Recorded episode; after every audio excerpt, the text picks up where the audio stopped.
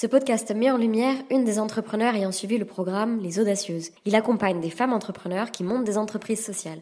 Rendez-vous en fin de podcast si tu veux en savoir plus. En attendant, bonne écoute. J'ai des souvenirs sur la question. C'est quoi la question? C'est quoi le problème? Vécu À chaque galère, des apprentissages. Vécu, des retours d'expérience pour gagner du temps et de l'énergie.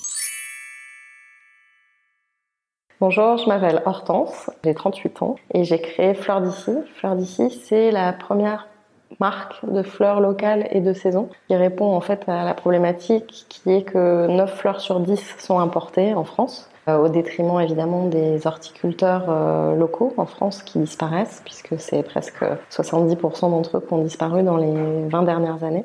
Et en plus, les fleurs qui sont importées, évidemment, sont euh, souvent cultivées dans des conditions sociales et environnementales qui sont déplorables. Puis en plus, après, on les fait voyager en avion, donc elles ont un, impact carbone assez dramatique. On fait du B2B et du B2C, donc en fait, on vend des fleurs ils viennent de, chez les producteurs qui sont à proximité euh, de Paris pour l'instant, mais on, on, est en train de se développer au national. Donc ces fleurs sont vendues par abonnement, un petit peu comme une AMAP en fait. Les gens s'abonnent sur Internet et reçoivent régulièrement, soit toutes les semaines, soit toutes les deux semaines, soit une fois par mois, des fleurs euh, locales et de saison. On appelle ça des paniers. En fait, c'est des bouquets euh, qui sont euh, en partie préparés par des personnes euh, en réinsertion.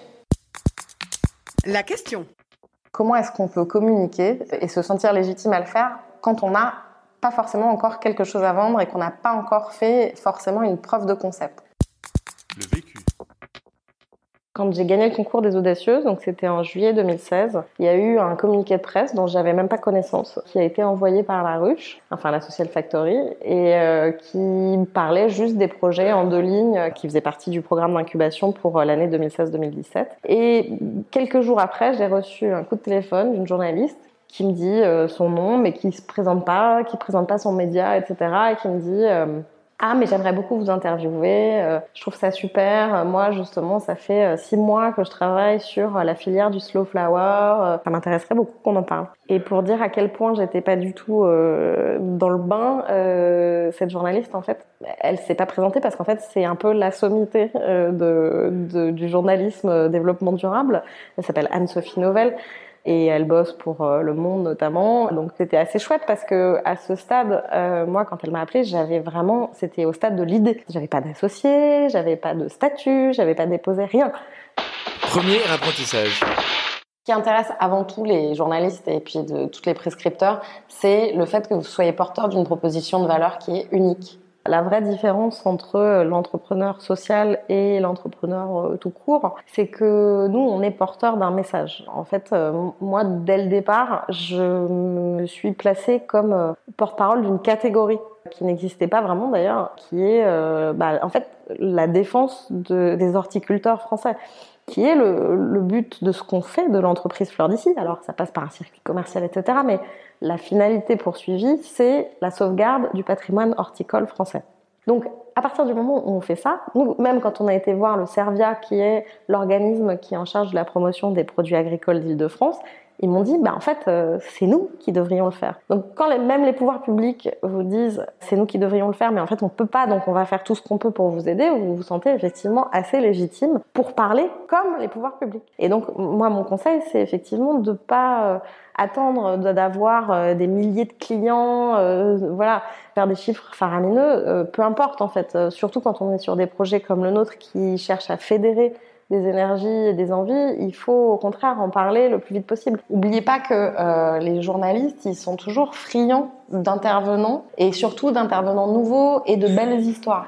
Donc euh, l'avantage qu'on a nous, c'est aussi que on est non seulement on fait du plaidoyer, mais on, on porte un projet. Deuxième apprentissage. Pour se positionner comme un expert euh, du, du, sujet sur les réseaux sociaux, je pense que ce qui est intéressant, c'est en fait euh, de partager la connaissance. C'est-à-dire quand on est un expert, ça veut dire qu'on se nourrit forcément. Donc euh, moi, je, je suis euh, des dizaines, des centaines de comptes Twitter euh, différents en France et à l'étranger qui me permettent du coup de faire une espèce de veille sectorielle sur euh, les fleurs, la fleur locale, mais aussi justement sur l'importation, comment ça se passe, voilà. Du coup, je, reposte en fait. Mon compte Twitter, il a vocation à être euh, une espèce de curation de euh, tous les gens qui suivent le secteur de l'horticulture, mais qui chacun sont spécialisés. En gros, moi, mon ambition, c'est d'avoir le fil Twitter. Si les gens suivent mon fil à moi, ils ont qu'à suivre un seul fil et ils vont avoir toutes les infos euh, un peu intéressantes du secteur. Le fait de, faire de l'agrégation de contenu et de faire de l'agrégation de posts, etc., c'est quand même super pratique parce que écrire ses propres euh, contenus, c'est quelque chose quand même d'assez chronophage. Et là, pour le coup, ça demande euh, une expertise. euh, Enfin, moi, je suis pas ingénieur agronome et j'ai pas vocation à être ingénieur agronome et c'est pas ma façon de parler, c'est pas mon savoir-faire. Mais par contre, moi, je suis la personne qui regarde ce que font tous ces gens-là. Et c'est ça ma spécificité. Troisième apprentissage.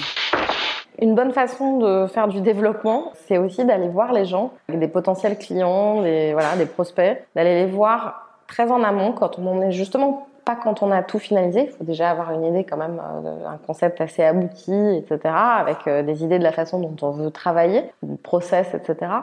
Mais euh, c'est bien d'aller voir les gens très en amont pour leur demander leur avis et leur expertise en fait. C'est-à-dire euh, typiquement moi je suis allée voir très tôt, je suis allée voir le directeur des achats de Carrefour, pas pour entrer dans les magasins mais du, siège en fait pour savoir comment il fonctionnait, euh, comment est-ce qu'on pourrait travailler ensemble, est-ce que euh, il travaillait déjà avec des fleuristes ou comment, quels étaient ses besoins, où est-ce que je pourrais m'insérer. Ça m'a permis notamment de comprendre la notion de la proximité, de, géographique, etc. Enfin, ça m'a éclairé sur tout un tas de, de choses que j'avais pas forcément en tête. Lui, ça lui a permis de me connaître et donc de connaître euh, la, la proposition de valeur de Fleur d'ici. Et en plus, en le valorisant, parce que du coup, c'était lui mon expert en fait. Euh, je suis allée le voir en, en le plaçant dans cette, dans cette posture-là, c'est-à-dire en lui disant, bon bah vous qui traitez, qui êtes responsable des services généraux, etc., machin, comment est-ce que, euh, c'est quoi vos problématiques, comment, qu'est-ce que vous nous conseilleriez en fait? Ça, c'est vraiment euh, toujours bien. Il faut pas avoir honte d'aller voir les gens sans avoir quelque chose de déjà tout bouclé, tout finalisé. Au contraire, il vaut mieux aller les voir euh, en disant voilà, j'ai une idée, je pense que je vais travailler comme ci, comme ça, mais justement, je suis là pour entendre votre votre point de vue. Qu'est-ce que vous en pensez? Qu'est-ce que vous changeriez, etc. En plus, c'est une bonne, c'est une bien meilleure façon de les engager, de les faire adhérer au projet. C'est qu'en fait, comme ils auront l'impression de l'avoir construit, ils seront d'autant plus susceptibles d'être vos clients après. Quatrième apprentissage. Après, je pense qu'il faut aussi être vigilant parce que communiquer sur un concept, c'est un fusil à un coup en fait. Donc il faut le faire quand même en ayant en tête son propre timing. C'est-à-dire que les journalistes, ils ont un timing, mais c'est pas forcément le même que le vôtre. Donc quand vous allez communiquer, quand les papiers se mettent à sortir, vous avez évidemment par exemple un pic de trafic. Mais pour ça, il faut déjà avoir un site en fait. pour pouvoir, comment dire, récolter les bénéfices de, cette visibilité. Quand vous faites de la vente, hein, évidemment. Donc euh, il faut quand même derrière avoir au moins une façon de récolter les mails ou les coordonnées des gens qui vont vous contacter à ce moment-là. Ça a l'air de rien, mais voilà, euh, avoir un, un, une soit une page Facebook ou en tout cas quelque chose que sinon, c'est vrai que c'est un peu euh, de, l'investissement à perte. Moi, quand euh, l'article de d'Anne-Sophie Novelle est paru, j'avais même pas encore créé ma page Facebook, ce qui est quand même pourtant vraiment pas compliqué. Je sais pas pourquoi je l'avais pas fait. Je pense que je m'étais mis une pression de dingue en me disant qu'il fallait que ce soit super léché, avec une direction artistique, que j'ai déjà mon logo, nanana. Enfin bref, il faut pas se poser ces questions-là en fait. Enfin, c'est bien, mais personne, enfin, vous pourrez changer, euh, personne vous tiendra rigueur du fait d'avoir pas tout de suite la direction artistique euh, magnifique que vous avez en tête. C'est pas très grave. Euh, en revanche, euh, ce qui est grave, c'est de passer à côté des, des possibles contacts euh, et, des, personnes qui sont potentiellement intéressées. Nous, quand on a lancé notre site web, on n'avait pas encore euh, complètement euh, finalisé notre site et du coup, effectivement, il y a plein de fois où on s'est rendu compte qu'on aurait dû mettre en place au moins la possibilité de récolter les mails pour une newsletter. On n'a toujours pas de newsletter d'ailleurs. Hein, ça fait quand même maintenant le site il est actif depuis plus de six mois. On n'a toujours pas de newsletter. Euh, on n'a toujours rien envoyé, mais on a récolté des centaines de mails de gens qui sont euh, potentiellement des clients ou des soutiens ou quoi. Et ça, c'est, bah, vous verrez, hein, euh, avoir un fichier client, c'est le nerf de la guerre. Conseil. Pour gagner du temps. Mon conseil pour gagner du temps, c'est quand vous prenez votre téléphone portable, d'essayer de vous circonscrire à la tâche que vous étiez fixée en premier. C'est-à-dire, Aujourd'hui, on a des téléphones tous avec des alertes. Qui, euh, vous prenez votre téléphone, vous aviez l'intention de chercher un mail pour tel prospect ou quoi. Puis vous allez voir qu'en fait, sur la petite icône Facebook, il y a euh, quatre petites pastilles rouges, sur, la, sur l'icône Twitter, sur l'icône Slack, que sais-je. Vraiment, essayez de faire toujours en premier ce que vous vous étiez fixé, ce que vous, ce pourquoi vous aviez pris votre téléphone. Sinon, on se retrouve embarqué dans euh, ce truc terrible de, de, de, la vie euh, digitale qui est que on saute d'un, truc à l'autre et en fait on, on finit par ne pas faire ce pourquoi on était venu. Conseil pour gagner de l'énergie moi, ça fait partie de ma vie euh, quotidienne, c'est euh, de faire du yoga parce que le fait de prendre du temps pour faire une activité. Mais moi, je fais pas du yoga. Les gens, ils pensent que le yoga c'est un truc cool, euh, détendu, tout ça. moi, je fais un yoga un peu très exigeant qui s'appelle du yoga Iyengar. C'est un yoga où il faut être hyper concentré. Chaque posture, c'est au millimètre, etc. On reste des plombs dans les postures. Enfin bref, c'est très physique. Et du coup, moi, ça m'absorbe complètement. C'est-à-dire que je peux pas penser à autre chose, en fait. Et donc, pendant une heure et demie, j'essaye de faire deux fois par semaine, je fais que ça. Et ça, c'est quasiment comme faire de la méditation, c'est-à-dire c'est une façon de débrancher complètement. Euh, J'ai toujours mille sujets en tête. C'est bien de s'offrir un espace où pendant une heure et demie, vous avez un seul truc auquel penser. C'est le placement de votre orteil. L'autre question. La question que je me pose, mais qu'on se pose toutes les trois en ce moment, c'est comment est-ce qu'on va réussir à faire notre levée de fonds? Vu, Vécu. vaincu. Pour plus de vécu, clique vécu.org. Voilà, ça répond à votre question Vécu. Buy ticket for change. Ce podcast a été réalisé avec les Audacieuses. Sais-tu qu'en France, seuls 30% des entreprises nouvellement créées le sont par des femmes, y compris dans l'entrepreneuriat social? Le programme d'accompagnement Les Audacieuses s'est donné l'ambition de faire augmenter ce chiffre en se consacrant à la réussite de projets portés par des femmes. Nous avons souhaité mettre en lumière leur vécu.